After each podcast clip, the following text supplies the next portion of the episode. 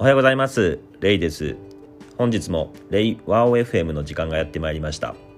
レイワオ FM では主に株式会社耳に関する様々なテーマを扱って時にはゲストもお招きしながらゆるくやっていくラジオとなっております。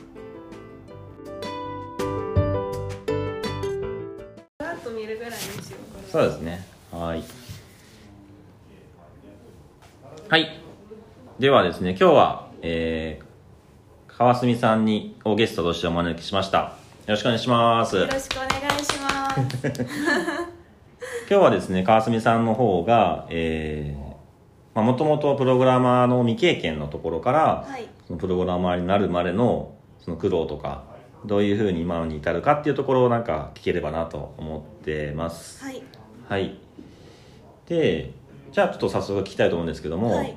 まずその最初にプログラマーになろうと思ったのはいつ頃でなんかどういうきっかけでプログラマーになろうと思ったんですか、えっと私がプログラマーになりたいと思ったきっかけが3年前くらいなんですけどもなんかもともと人を笑顔にできる仕事がしたいと思ってうん。新卒で、あの入社5年くらい働いて観光業界に働いていたんですけ観どはい。それは何職ですか？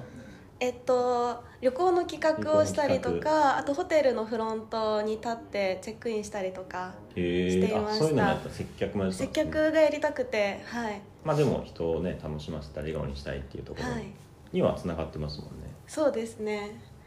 そういうことがしたくて入ったんですが入社5年目の時に、うん。あの祖母が倒れてしまって、でサービス業だったのですぐに駆けつけることができなかったんですね。でなんか人を笑顔にしたいと思って入ったのに身内を悲しませる仕事を これ以上続けたくないなと思ってあの高校生の時に自分でホームページを作ってたのが楽しかった思い出があったのでそちらの道に進もうかなと決心しました。なるほど。なんかそれ結構接客業あるあるかもしれないですね。あ本当ですか？あの前あのマクドナルドさんのはい。チームの松田梓さんあの結婚式のウェディング。はい。プランナーとかやってたの。かな、はいディレクションとか。でみんなのね、はい。幸せにするはい。仕事をしてたんだけどなんか自分のそのプライベートはなかなかああなるほど。充実できないみたいなところって結構ウェディングプランナーあるあるらしいんですけど、あーそうなんですね。今はね分かんないですけども、はい。でもと言ってもハードルないですか？その接客やってて。はい。高校生の頃？ホームページ作る時、結構みんなそういう経験あるの？ホームページ作ったぐらいだったら。ああそうですね。思い切りましたプログラミングじゃなくてデザイナーとかね最そういうのもあるかもしれないけど。そうですね。あのそんなに細かい職種分けを知らなかったんですん。目指した時は。フロントエンドデザイナーはあるって知らなかったのでとりあえず仕事を辞めてとりあえず？いきなり？あのもう1年間フリーターでもいいかなっていう気持ちではい。仕事辞めましたなんか若干後半の頃鬱っぽい感じになってしまったので、まずは家族と自分を大事にしようと思って会社を辞めました。えー、すごい。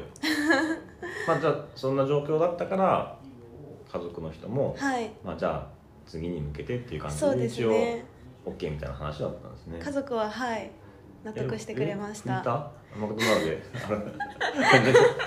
ポテト売ってました？え何を何やったんですかじゃあ？あそれはなんかエンジニア目指してたので、ウェブ企業にアルバイトを募集してエンジニアがいる環境で勉強したいと思って。いきなりアルバイト？いきなりはいアルバイトで。え雇ってくれました？雇ってくれました。未経験で？未経験で。あそれはあれですよコーディングメインではなくてもう本当になんかスプレッドシート入力するとかそういう事務的なまず事務からはい感じでした。あまずはそのそういう業界？そうですそうです。で IT 系の会社はい。に入ってた、そうですね。でそこでまあ事務とかをしながらプログラムはどういうふうにじゃあ学んでいったんですか？は積極的に勉強会に参加してもうとにかく情報収集、勉強方法がまずわからないので、ま ず、はい。ねフロントエンドとかね、はい。区分けがまずあれですもんね。はい。なとこわかからないのでもうなんか最初の方は静岡から新幹線で東京の勉強会に参加するとかしてめっちゃ必死でした。あそっかその頃、はい勤務地が？えっと勤務地が、えっと、静岡だった時があって、はい。その IT の会社？あえっ、と観光業界の会社が静岡にあってそこからまだアルバイト東京でアルバイトする前にちょっと空白期間みたいなものがあったのでその期間でえっ、と新幹線で東京行って なんか勉強会参加したりとかあとはなんか CTO の方とかになんかアポイント取ってうん。個人的に相談したりとかめっちゃ必死でした。この人めっちゃ必死だね。静岡から来てでるわ。も業界のことを知らないと進む方向が決められないなっていうのがあったので。じゃあそれのアドバイスをもらってその IT 系の会社に入ったそうですね。もうフロントエンドを私はやろうって決めました。うん。で引っ越したんですか？引っ越しました。それは？はい。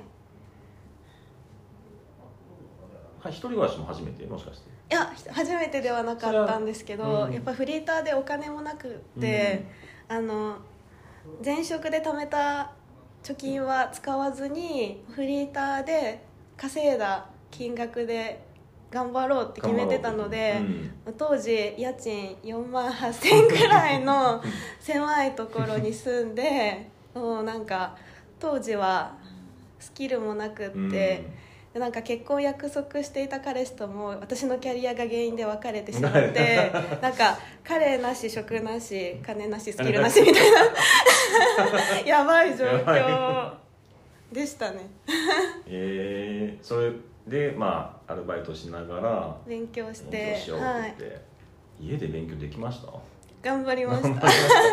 あ主に自習していたのでスクールとかは通っていなくって周りの方々に本当に支えてもらいながらうん。頑張りました。すごい。具体的にどういう勉強方法で、な何のこうさ例えばサイトとかはい。で勉強したりしたんですか、えっと、最初はプロゲートっていうサイトで勉強してその後は本ですね。本、はい。あそうなんですね。おすすめの本とかをエンジニアの方に教えていただいて、うん。それをひたすら頑張るっていう感じでやってました。なんかちょっと珍しいですね。あ本当ですか？ある程度作れるようになったらはい。何か作りたいものを決めてあ作ってみてあはい。で、まあ、はのちょっとこう漏れ今まで漏れてた知識とかをはい。全部こう、まあ、まとめ直すとか、ああな整理するって意味で網羅的に本を読んだりはいはい。するのが、特にフロントエンドだとなんはいか多いのかなとあ思ったんですけど、あいやまず作るができなかったんですよ。私本当に JavaScript の変数の定義の仕方から分からなかったので 最初に本からはい入って学びました。順番にどんどんどんどんやっていこう。はいでとアルバイトは一方でずっとジムですか？ジムやりつつエンジニア志望って言っていたので、うん。徐々になんか Slack のボット作らせてくれたりとか、HTML のコーディングちょっとお手伝わせてもらったりとかっていうのをやってました。うー、ん。本格的になんかプログラム、まあ、プログラマーというかはい。をやるようになったのはいつ頃ですか？夢見入社してから入社してからか。なのではい去年のそっかそっか12月か。らですあ一昨年か、うん、まあ、ちょうどでも1年ちょっとですね、はい。そのじゃあ夢見に入社するきっかけみたいなところはどういうところだったんですか？きっかけはあの夢見の桑原さんが登壇されている勉強会にたまたま参加してそれきっかけで紹介していただきました。ああそっかそっか。そうですよね、なんか未経験でエージェントには全然 なんか無視されてしまってたので、うん。本当にありがたいなって今でも感謝してます。タイミングですねタイミング。今だったら。無理だったかもしれないそうですね。うん。確かにでも桑原君にはい。勉強会登壇してるのを見て、はい川澄さんから声かけた感じなんですか？あ共通の友人がいて共通の友人が話しかけてくれて、うん。あで私も今エンジニア目指してるんですっていうことを言ったら、じゃあ一度どうですか？みたいな 感じだった気がします。すごい。まあでも未経験なので受かる保証もないですし挑戦するのはうん。あなたの自由ですよっていう感じで、じゃあ挑戦させてくださいっていうす感じでした、その頃はもう確実にはい。キャリアとしてはもうエンジニアやろうはい。って決まってた感じですよね。決めてました。で耳に入社して、その後どうですか？実際にプログラマーとして仕事をするっていうとあころの経験は。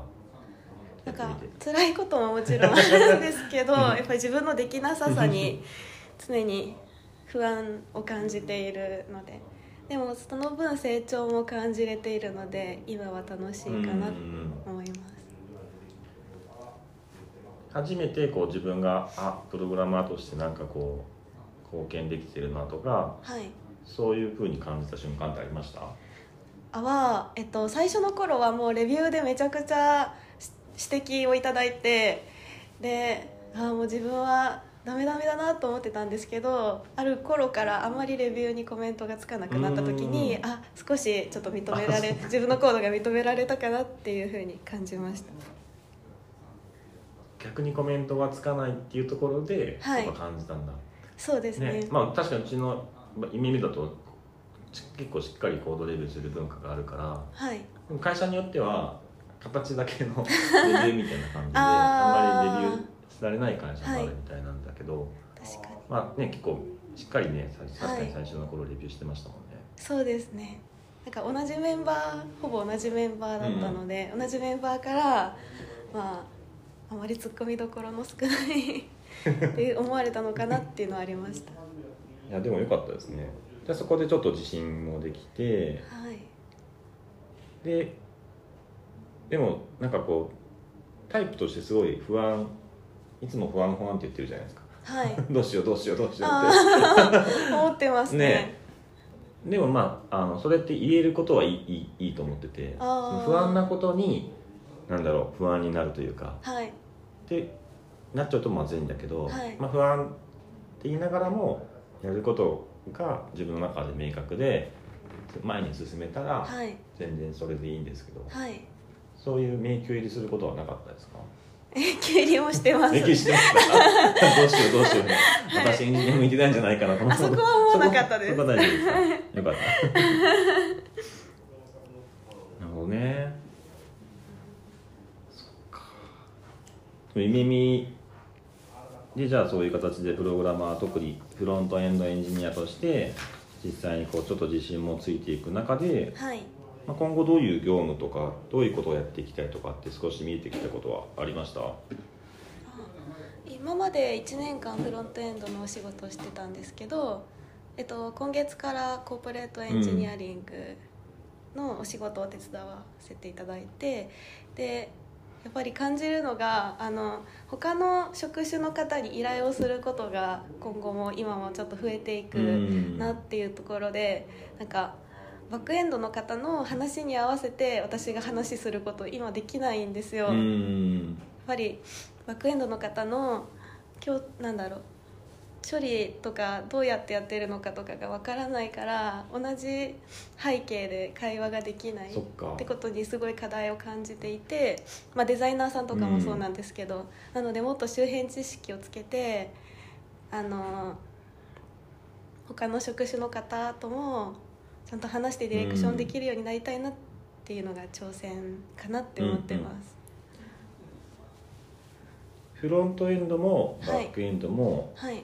両方できるようにっていう感じで考えてます？そうすると。あ自分の開発スキルとしては、バックエンドも身につけたいなって思ってます、うん。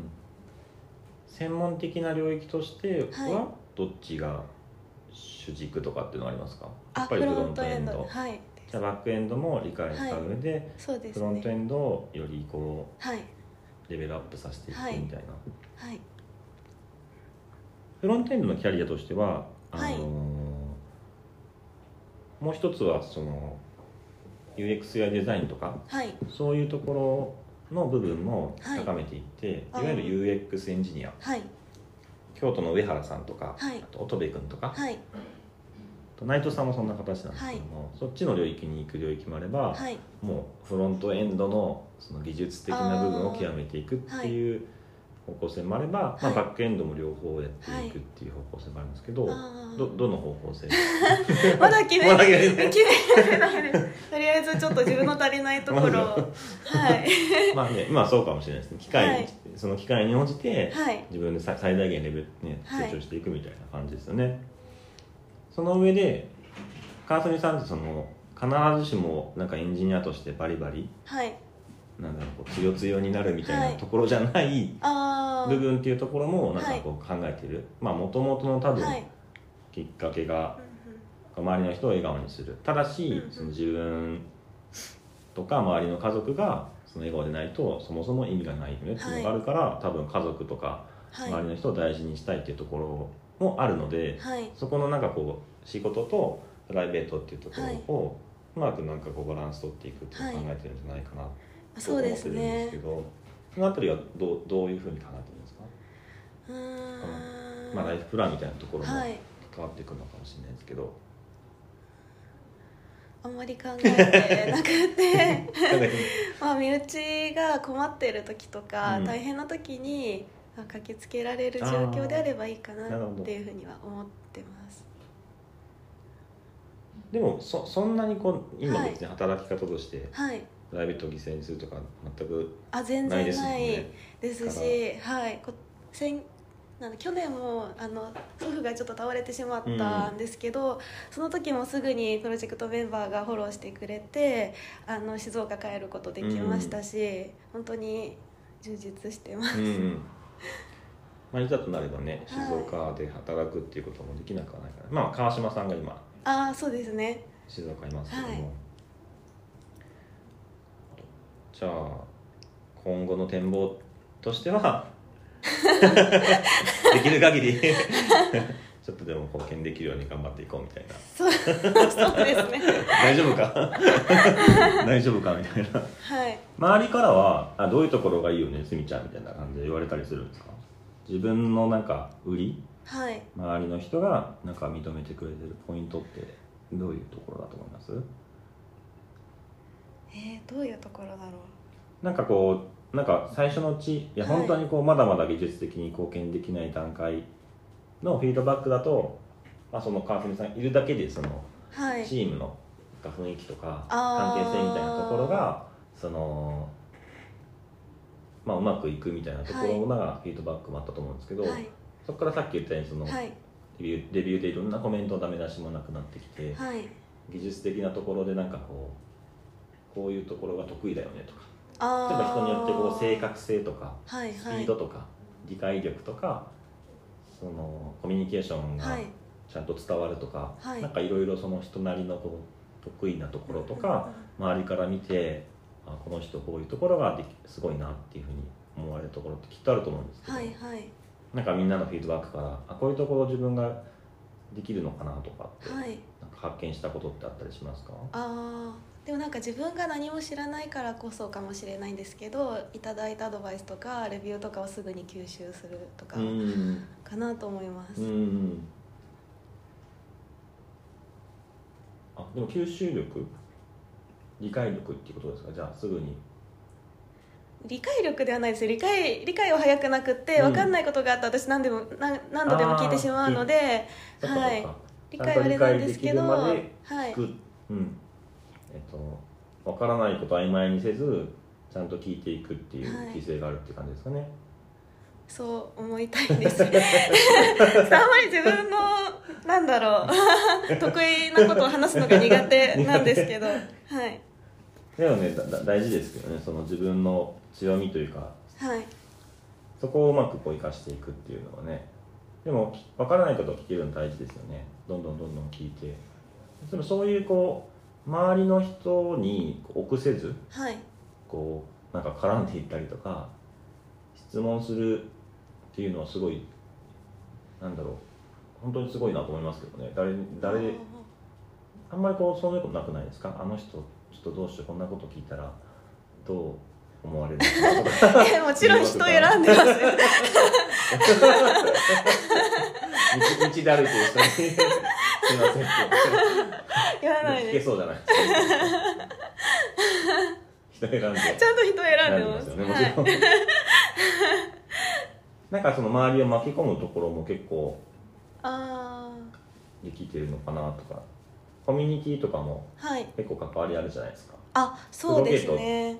はい。なんか先ほどあの私静岡からうん。東京にわざわざ新幹線で勉強会参加したって言ったんですけどなんかその初めて参加した勉強会が本当に10人くらいの小さい勉強会でなんかそれが今では私が主催するようになってたので不思議な縁だなと思ってますね。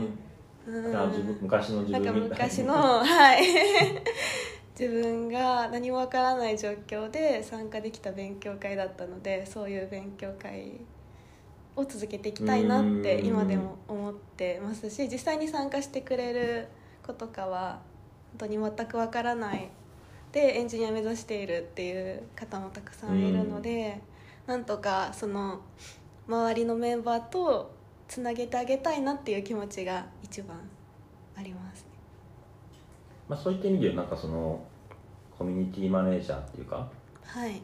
そのエンジニアのそのコミュニティマネジメントみたいなところもなんかそはい。のできるんじゃないかなと思いましたけどね、デブレルみたいなはい。領域で、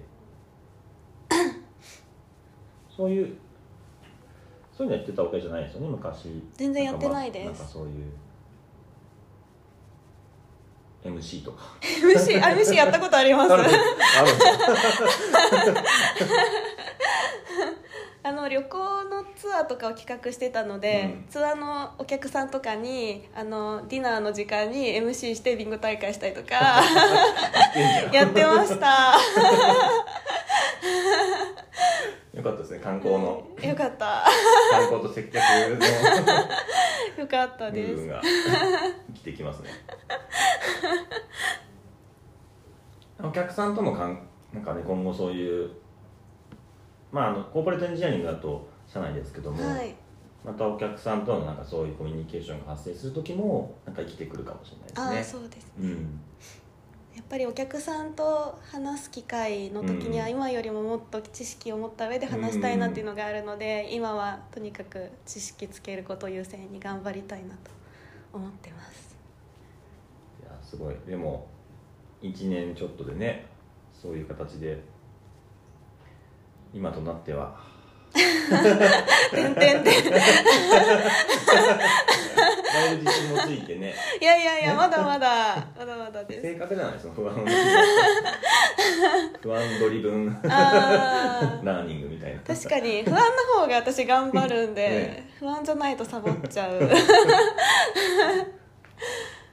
新卒の人もねはい。すごい優秀はいな人がまたね入ってくるから、本当になんか新入社員の方とは内定者の懇親、内定者の方との懇親会とかで結構お話しさせていただく機会あって、もうレベルが高すぎて本当に私お話ついていけなくって。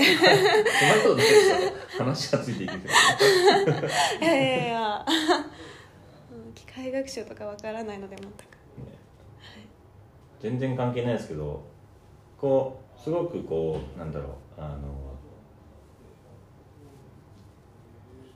周りの人に対して外交はい的で、はい。こう初対面の人でもねはい。積極的に話をするじゃないですか。なんかそう社内とかでもなんかそうだと思うんですけど、はい。なんかそこがあの会社によってははい「何あの子こあれ言って」みたいな感じで、はい。そのおつぼねが会社だと めっちゃこう戦いそうだなと思っていや実際嫌われてましたね。やってました？はい。やっぱりね女上司のことが多かったんですよ、うん。あの観光業界とかだと。観はい。女上司にめちゃくちゃ嫌われてましたね。ねいやあり なりかねないなって、はい。ふと思うぐらいまあすごくこううあ誰誰平等にでもね私は平等に接してるつもりなんですけどそれが気に食わなかったらしくて、細かいなんか私のネイルの柄とかまで全部注意されたりとか してましたね。そういうのはまあないですよね。えもちろん夢見ではないです。ありがたいです。面白いなと思って。いいいところがだから発揮されてるなと思いますけど、ね、耳のだってエンジニアの人って、はい、エンジニアだけじゃないんですけどよく言われるのが自分から川澄さんなんか分からないことある？みたいな感じで「聞いてね」みたいな感じで言ってくる人いないじゃないですか。あ、ね、ほとんど。でも聞けば「はい。あいいですよ」って言ってなんかもともと聞いた質問以外の話までどんどん、はい、本当にめちゃくちゃありがたいです。なんかねそれはまあ以前入社した人耳に入社した人に1か月後アンケートってなっていて、はい。入社して1か月なんかどうでした、はい、入社後と入社前と入社後でなんか印象違ってなりました？って言った時に、7割以上の人が言ったのが意外に親切な人がいるみたいな。意外なんですね。意外に。なんかエネミってこうみんなもうそれぞれ一人一人がこう勝手になんか自律的にやっていくからなんか聞いても教えてくれないのかなみたいな、はい、もしかしたらイメージがあったのかもしれないですけど、はいはいはい、意外にいや聞いたらすごい親切に教えてくれるっていう人の感想が一番だったんですよ、はい、7割以上。70パー70何パーセントの人、はい、そういうふうに答えてくれたんですけどだから本当はなんか聞いてほしいとか、はい、なんか誰かに食べられたら答えたいっていう人が意外に、はい、多いっていう。確かに質問力が自分がなくても、うん、いろんな知識を教えてくれるっていうのは、とてもありがたいなって思います、その聞けることっていうところがめちゃくちゃ重要で分からなければ聞くとか、はい、いや困ってます困ってます困ってますオーラを出して、はい、大丈夫かさんみたいな感じで相談してもらえる能力とか僕はそのティーチャビリティ、はい、突っ込まれ力とか、はい、教わり力っていうふうに呼んでるんですけど、それが今後のなんかこう技術におけるこの IT 業界における一番のポイントかなと思っていて、 self-learning 力ではなく、はい、教わり教わり教わることができる能力。あ教わり力、うん、例えば質問もそうだけど、はい、分かんないです分かんないですオーラを出してみんなとハマってあげるとか。本当にそれが一番重要だと思ってて「いや僕分かります」みたいな済ました顔してやったりとか。もうなんかすごい頑張って一人で頑張るとかじゃないんですよね。20年前だとそうだったんですよ。あの本調べても載ってない、はい、ネット調べても載ってないから、はい、技術が分からなければ作るみたいな時代だったんですよね、はい、ライブラリがなければいや自分で作るもんでしょ、みたいな。し人に聞いても分かんないから自分で解決するもんでしょ、むしろこれ知ってるって言われて知らなくても、知ってるふりをするみたいな。えそこまでするんですか？全然え本当のお客さんから「これできますか？これ知ってますか?」って言っても「あ全然知ってますよ、全然できますよ」って 言ってその日の夜にわーって調べて。えー、こういうことですよねみたいな感じでえ強い。前から知ってたふりをする。っていうのが技術者だよね。あそうなんですか？あそうです本当に。みんなそうでした。えじゃあ私全然違うよ。でも時代が変わってその調べればもう分かるし、はい、ライバリーとかも使う使うものなので、はい、自分で作るものでもないしで技術範囲ももうすごい幅広くかつ陳腐化が激しいから1から100まで自分で3年かけて学んでるうちにその最初の頃に学んだ1から25が陳腐化して、はい、意味がなくなってる。だから1人で学ぶんじゃなくて、はい、10人20人束になって分担して、はい、それぞれあなたはあっち私はこっちって学んで持ち帰ったものをお互い仕事を通じて教え合う。っていうグループラーニングの時代になってくるんですよね、その時に「いや俺知ってる」とかとか「いや俺全然一人でやるかな」みたいな人,、人はあのよっぽどの実力者でない限りはやっぱちょっと難しいんですよね。確かに知ったかぶりするほど損しちゃいますよね。だからそのいかに教わることができるかみたいなところが、はい、まあ、ものすごく重要になっていてそういった部分がその多分川澄さんの能力のすごいところ。いや 質問もできるしなんかもう大変そうなオーラを 確かに実際大変。あすぐ顔に出るので。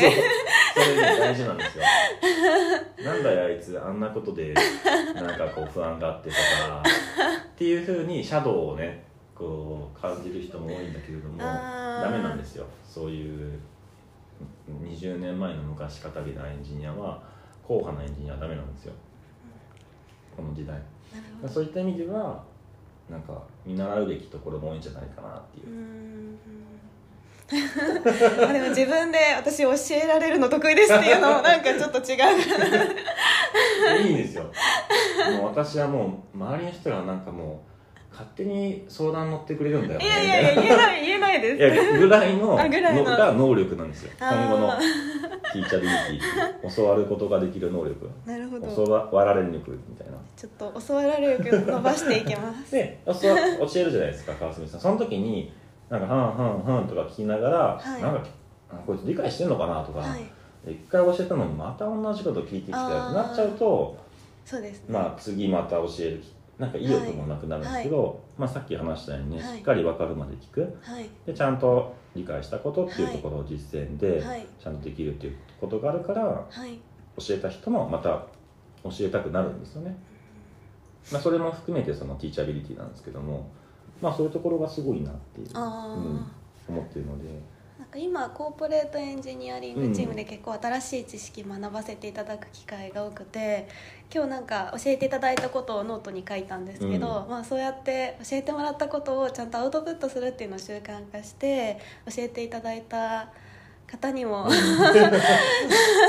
何か目で見えるようなものにしたいなって今思思いましたいやいいいいと思いますけど、うん、あねちゃんとこういう理解しようとしてるんだっていうのが周りに伝わるので、はい。まあ、そういった意味ではなんかこうそういうなんかこう実は能力なんだっていうふうになんかその自分のこう不安オーラを出す 能力っていうところも なんかいいふうに捉えた方がいい,、ね、いいと思あうしあとはそのさっき言ったようにその、まあ、今コーポレートエンジニアリングっていう業務をやってるっていう、はい。その役割もそうですし、はい。周りの人に臆せずその、まあ、話を声かけたりとか、えーできるっていうところって割とこう組織が大きくなってきた時に、はい。ネットワークハブみたいな形で重要な結節点、まあ、その人に聞くと誰かにこうあの話が通りやすくなるとか、あその人に聞くとその有識者とかそのある専門的なナレッジを持ってる人を、あの聞けば答えてくれるエージェントみたいな役割みたいに、はい。結構その組織の中でも多分そのそういう活躍ができるっていうところも結構あると思ってるので、ーはいまあだからあれですよね。おつぼねさん。やっもしかしておつぼねさんになるかもしれないですよ。おつぼねさんに嫌われてたパートさんが私なんで通さないのみたいな。あ可能性ありますね。なりたくないな。まあね、そう冗談ですけど、まあそういうね組織のキーキーマンっていうか、うん、鍵となるような。でそういう潤滑油みたいな人が必要ですからね。それはどのくらい大きく会社がなったら必要とかなんですか？150人とか超えると、はい。ダンバー指数っていうんですけど、はい。人間の記憶の関係で顔と名前が一致しなくなってくるので、その脳の働きとしてあもう覚えなくていいよって無関心化になるんですよ、はい。まあ身の回りの人だけああ確かに。そうなってきた時にそのいろんなはい。 Slack とかいろんなとこでもこう誰々さんがつぶやくじゃないですか、はい。最近こういう技術あったとかこういうナレッジ獲得しましたってなっても、顔と名前がしないし無関心だから、はスーって情報が流れていくんですよ。でもそういう情報状態の中でなんか周りに関心を持っているはい。あすみさんみたいな人いるとあこの人こういうことができるんだとかっていうのがちゃんと認知するんですよねでも周りの人は無関心。はい。その時にあすみさんに聞くと「えあの人が知ってるんだよ」とか、はい。で実際私はそのあの人とちょっと絡んでるからじゃあ私がやっとくよみたいな形にあなるっていう意味ではそういう組織、まあ、拠点がね離れてる場合もそうですけど、はい。一般的には150人とか超えてくるとっていうところがあるので、まあ、耳の人数でももうそういう状態がやっぱり発生するしそういった意味ではなんかこうねおつぼねさん。いやそこになるんですね。おつぼねさん。を目指して。そうですね。ちょっといい意味のそうですね。いい意味での私統制って。目指して。ぜひ目指してやってもらえればと思いますね。はい。じゃあちょっとそういう形で今日ははい。川澄さんをゲストでおまけにお招きして、ははいいお話の方を聞きました、はい。皆さんありがとうございました。ありがとうございました。パチパチパチパチ